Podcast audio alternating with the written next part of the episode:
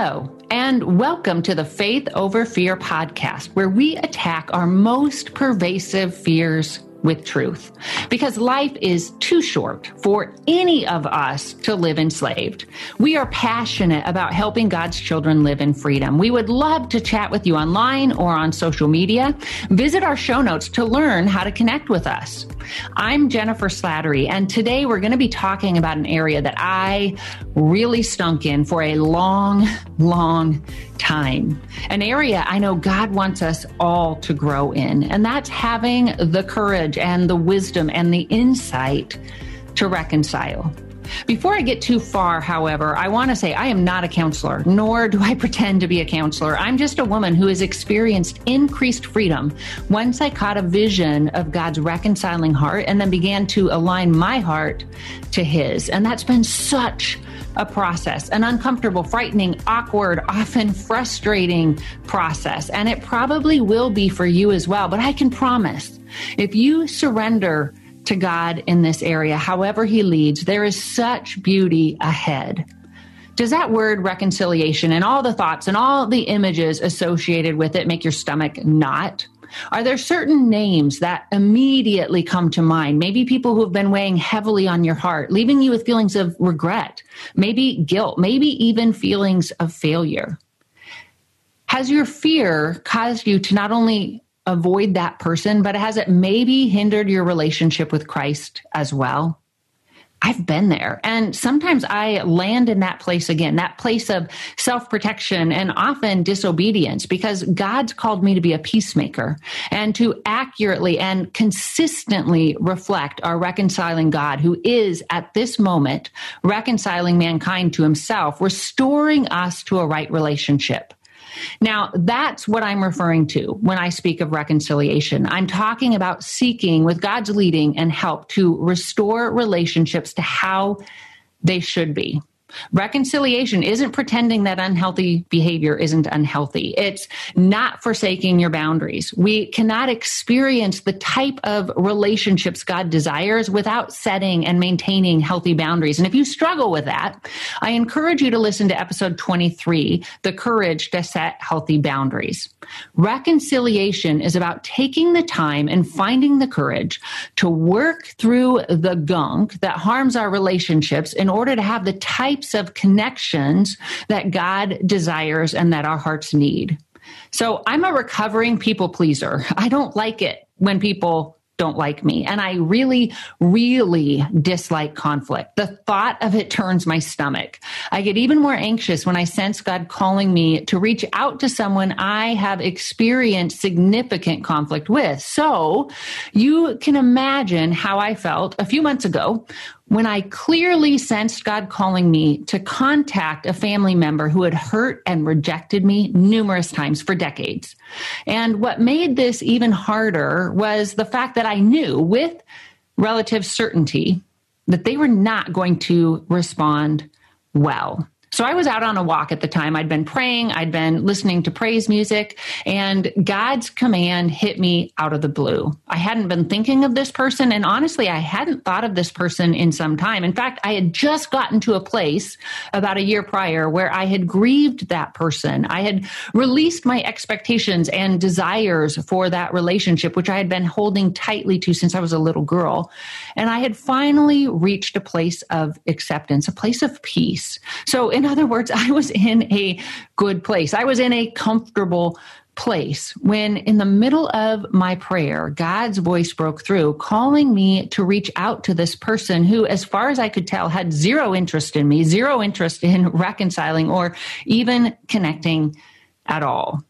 And I really wrestled with that. Honestly, I did not want to obey but I did because I knew, regardless of how this other person responded, my God was good and always and only guided me toward what was good. I trusted that He was doing something in me, even if He did nothing in that relationship. So when I got home with a queasy stomach, with clammy hands, I obeyed. And you know what? I got the exact response I had expected rejection. But I also experienced such peace, release. Romans 12, 18 says, if it is possible, as far as it depends on you, live at peace with everyone. If it is possible, because it isn't always, as far as it depends on you, because reconciliation doesn't depend entirely on you, but you and I do have a part. Some of it does depend on us. And as far as it depends on us, we're to seek peace. I mentioned that I had grieved this individual, and I know that that was God led. He helped me see the pain I was causing myself by grasping for something I would never have. This realization, this releasing of what wasn't so that I could accept what was, that removed my bitterness and my anger. It was a step in my journey to wholeness, but it wasn't the final step. That came two years later on that prayer and praise walk that I mentioned. And after that, after I sensed God's calling, after I obeyed Him this second time, I knew I had truly done all I could as far as it depended on me. And there was such peace in that. Peace, I'm certain I would have forfeited had I not obeyed. And y'all, the rejection I received after humbling myself in obedience to reach out, that that hurt. But I would much rather deal with the sting of disappointment, with the sting of rejection, than the soul reaching ache of regret and the spiritual weight of disobedience. I can bounce back from a lot of things. I can lose a lot of things. I have lost a lot of things, but I will not willingly do anything that would hinder my relationship, my intimacy with Jesus Christ, my spiritual sensitivity to his voice, and that deep assurance of knowing no matter what happens, I'm resting securely in his will. And here's the thing in obeying, in reaching out, I was tempted to feel weak. In truth, I was strong and courageous. I was victorious. Does that seem odd for me to say that I was victorious, even though it would seem my efforts had failed? You and I are victorious whenever we choose to live by faith rather than fear.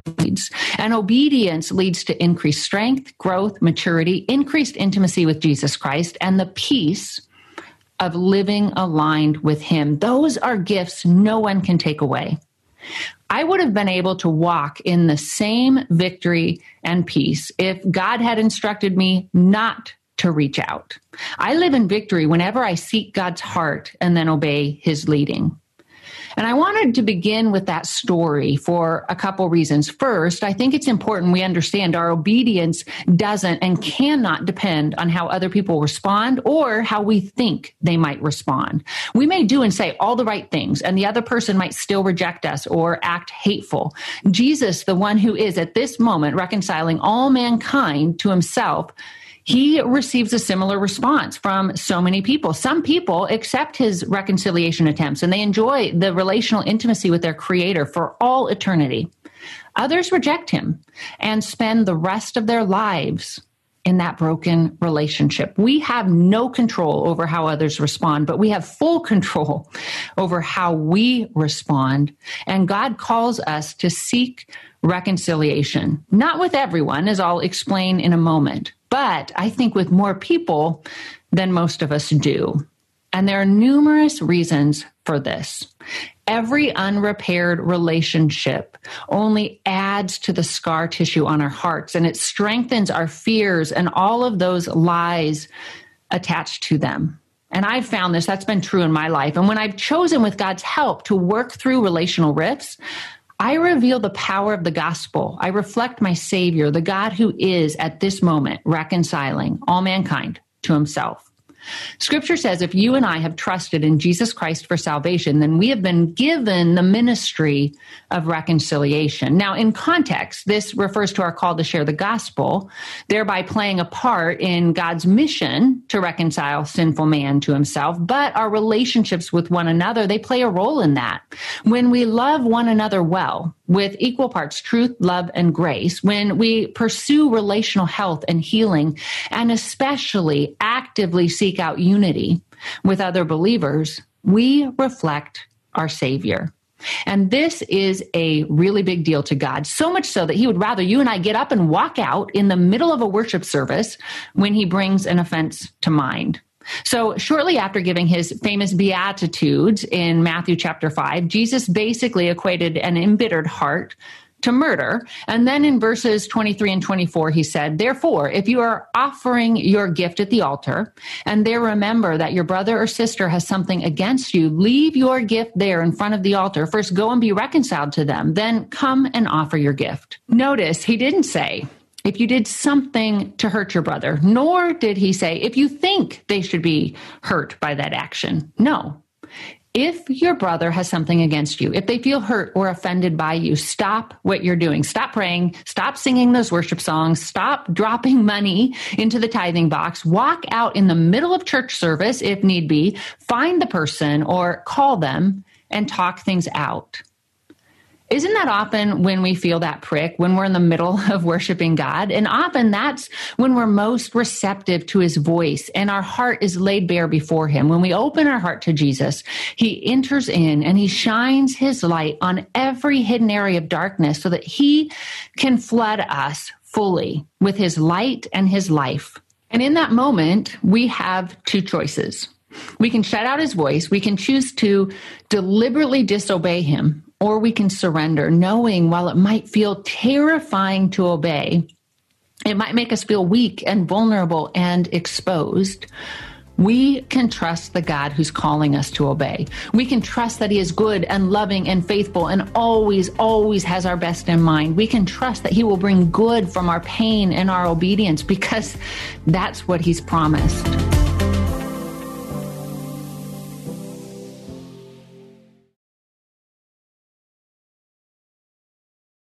Let me tell you a story. If you've listened to my Thriving with Chronic Illness podcast, you may have heard me talk about my friend who died of brain cancer. Well, maybe a year before her diagnosis, she learned her husband had betrayed her. He cheated on her with more than one woman. She was absolutely devastated and she called me wanting to know my advice. And I told her I didn't have any. I knew biblically she had the right to leave. Scripture mentions infidelity as being a legitimate grounds for divorce, but I also knew God might lead her differently. I didn't feel I could speak on that, but I knew God could and that He would. So I encouraged her to honestly and diligently seek God's heart, to lay her heart and her hurts before Him, to give herself time and space to truly feel and then to ask him what he wanted her to do next. And she did. And she sensed God calling her to work toward reconciliation. And I have to tell you, that was so hard for her.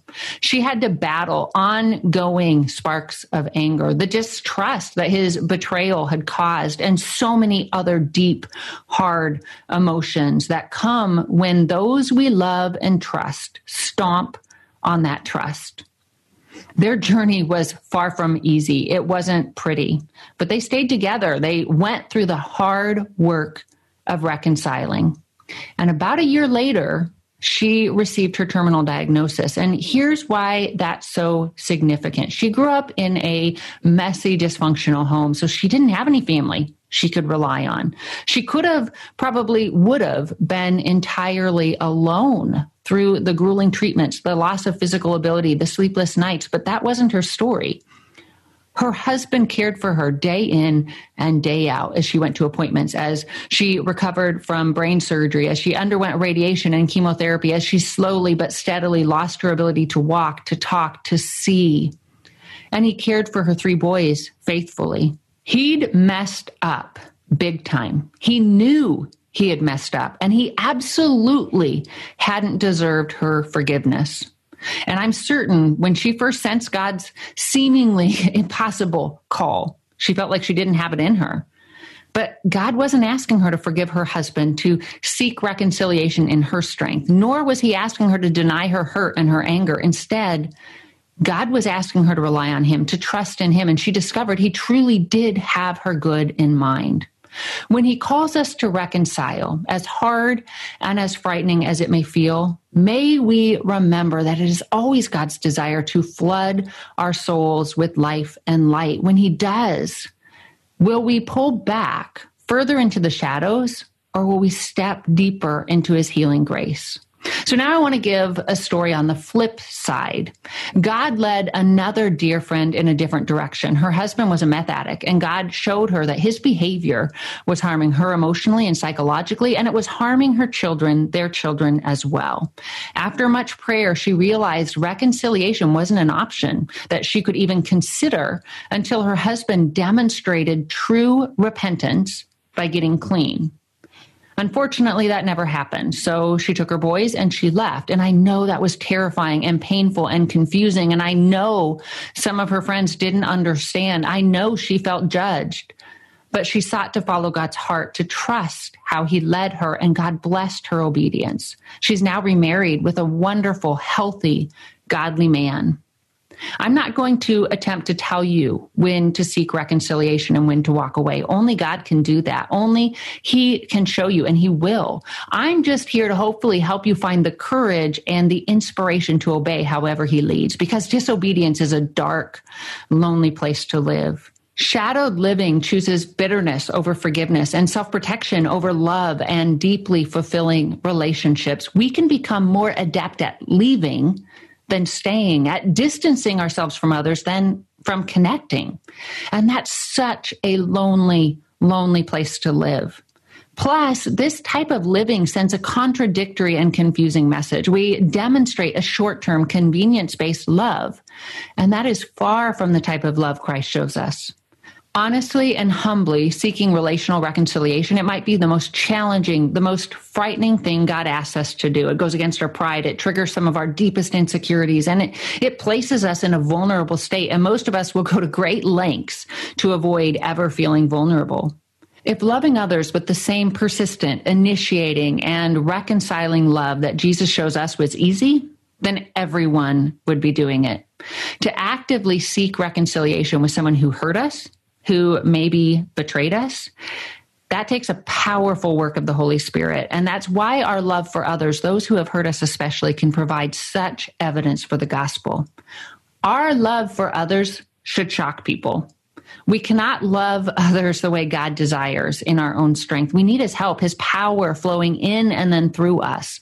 That kind of love speaks loudly. It changes lives, relationships, families, workplaces, neighborhoods, and entire communities for eternity. But like I said earlier, not every relationship should or can be reconciled. We can love and forgive people from a distance. And forgiveness doesn't always mean reconciliation. For those of you who are coming out of an abusive relationship, it probably wouldn't be healthy for you to jump right back in nor would that be honest.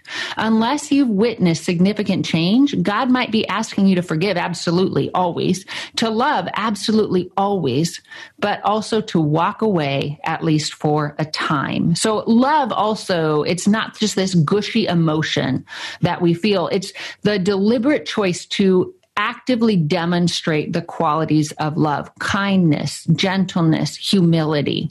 And God might ask us to do all of those things from a distance. In a recent Family Life Today podcast, author and preacher Phil Waldrep, he warned, and I'm quoting him, betrayers will betray again if they don't see the sinfulness in their behavior or the error of their ways. A betrayer who is unrepentant will justify his behavior.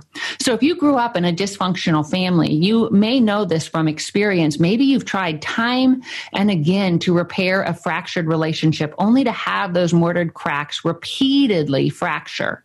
I've been there and it can be so, so confusing.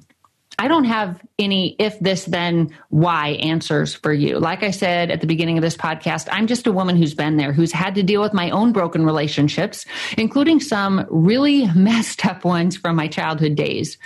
But I had to deal with my gunk first. I had to honestly work on me, to invite God into my deepest, most wounded places so that He could bring me healing. And in the process, I had to step away from some relationships where unhealthy dynamics had developed, where I had become a part of those unhealthy dynamics. It's so important that we take time to get healthy. As psychologist Les and Leslie Parrott state, and this is a quote, if you try to build a connection with another person before you've done the difficult work of getting whole, getting healthy on your own, all your relationships will become an attempt to complete yourself. And they'll all fall flat because nobody was designed to complete you. We need to be alert to our blind spots, to our defense mechanisms, to our fear based responses and false perspectives. Past hurts distort our perspectives and can cause us to be hurt and offended by non issues. We can live in a state of offense. That's why it's so, so, so important that we always begin any reconciliation attempts by honestly looking at ourselves first. In Matthew chapter 7, Jesus said, Do not judge, or you too will be judged. For in the same way you judge others, you will be judged, and with the same measure you use, it will be measured to you. Why do you look at the speck of sawdust in your brother's eye and pay no attention to the plank in your own eye? How can you say to your brother, Let me get the speck out of your eye, when all the time there is a plank in your eye. You hypocrite, first take the plank out of your own eye, and then you will see clearly to remove the speck from your brother's eye. Do not judge, or you too will be judged. Now, that's perhaps one of the most misunderstood verses in scripture. Jesus wasn't saying never speak truth. He wasn't encouraging us to pretend like everything was okay when others hurt us or treat us unkindly. The Greek word our Bibles translate as judge, it speaks of separating. So basically, what he's saying, don't cut that person off. Leave that relationship door open with healthy boundaries and expectations, of course. For example, say your mother has routinely treated you poorly. Here's what Jesus' words lived out might look like. The next time your mother behaved poorly, you could calmly state, I won't accept this type of treatment. I'm going to leave until you decide to treat me kindly. And you see how that leaves the relationship door open, but on healthy terms. The individual then gets to decide will they interact in a healthy manner or will they walk away? But recognize if they do that, you did not push them away. They chose their unhealthy behavior over the relationship. That's on them, not you. So again, don't immediately cut the person off unless, like in the case of abuse, your safety is at risk. Then be smart and get help. In most situations, however, seek to salvage and restore the relationship, but remove your plank first. That might be unresolved hurts, harbored bitterness, a desire to get even, sin. Our planks can be quite diverse, but they have two things in common. They darken our hearts and they distort our vision. Jesus made that very clear in verse 5. He said, First take the plank out of your own eye, and then you will see clearly to remove the speck from your brother's eye. We need to take time to honestly evaluate ourselves, our sins, our areas of weakness, how we've contributed to the breakdown of the relationship, our false perceptions, all of it. And when I say we need to take time, that's what I mean, because this will take time. But such healing and growth can come from this. In fact, God can use that situation to reveal broken and diseased parts of us that we might not see otherwise. And we need to be able to see ourselves in the other person and their sin. We need to seek to understand them. That doesn't mean we'll agree with their behavior, nor does it mean pretending the action didn't hurt but this helps to put the hurt, the offense into context. Consider Jamie's story, for example. Now, I've changed her name for privacy purposes, but Jamie's mother, she never loved her. She'd pop into Jamie's life, she would lie, she would manipulate, always seeking to get something, to use Jamie for some reason, and then she would disappear for lengths of time until she needed something else. Jamie was hurt and angry. And whenever her mother came to mind, all she could see were all of her faults and how terrible she was, how terrible she had acted. But God met Jamie in her pain and her anger, and he began to broaden her view. He helped her see the wounds that her mother had suffered, the fears her mother lived enslaved to that affected her behavior. As a result, Jamie began to see the situation more clearly through a lens of understanding. And so much healing followed because she began to see that she wasn't the cause of her mother's behavior. She wasn't rejected, she wasn't defective. Her mother was simply deeply, deeply broken.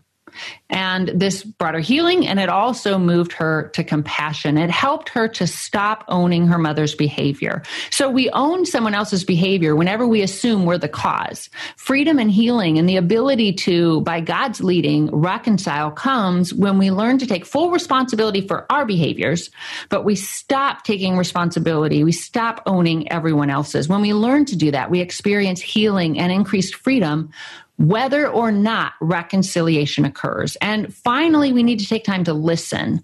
So many of our relational breakdowns, they stem from miscommunication and faulty perceptions. Faulty perceptions we will remain oblivious to if we never take the time to truly listen and listen in order to understand. And then with God's leading, we can begin to take steps towards reconciliation, whether that's baby steps as you or your friend or your family member slowly rebuild trust, or whether there's something of a rapid restoration.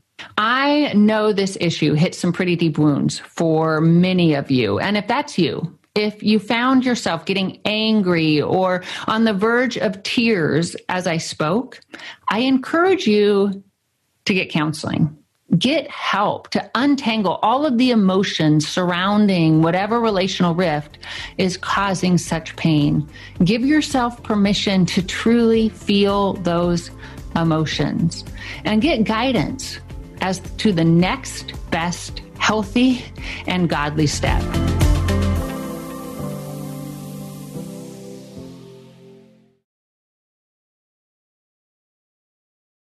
Thank you for listening. I hope today's episode gave you some things to think about and maybe to pray over, maybe some first steps to take. I hope it gave you the courage to honestly, prayerfully look at some of your broken relationships with a determination to follow Christ's lead, however he leads. If you haven't already done so, I encourage you to subscribe to this podcast. Then you won't miss a single episode. My Wholly Loved team members and I will be recording another Women of the Bible mini series I am certain will build your faith. I would also love it if you would rate this podcast. That encourages us and it helps others to find it as well. Until next time, may you live with the courage of one who truly has been set free. Hey everyone, thanks for listening to Faith Over Fear, a production of Life Audio and the Salem Web Network. If you enjoyed what you heard today, we'd love for you to head over to your favorite podcast app and leave us a review. To learn more about Jennifer Slattery or to check out any of the resources she mentioned in this episode, just head over to her website, jenniferslatterylivesoutloud.com, or check out our show notes. This episode was produced by Kelly Givens and edited by Stephen Sanders. A special thanks to our executive producer, Stephen McGarvey. For more Faith Toolkit podcasts like this, just head over to lifeaudio.com. If you're tired of parenting advice and news headlines that are more confusing than assembling IKEA furniture, we've got just the podcast for you. My dear friend Abby and I are here to help you navigate the parenting roller coaster. Should your kids be on social media? What should you tell a friend facing an unplanned pregnancy? These are just some of the many questions we tackle on our podcast. Subscribe to The Real Deal of Parenting wherever you find your podcast.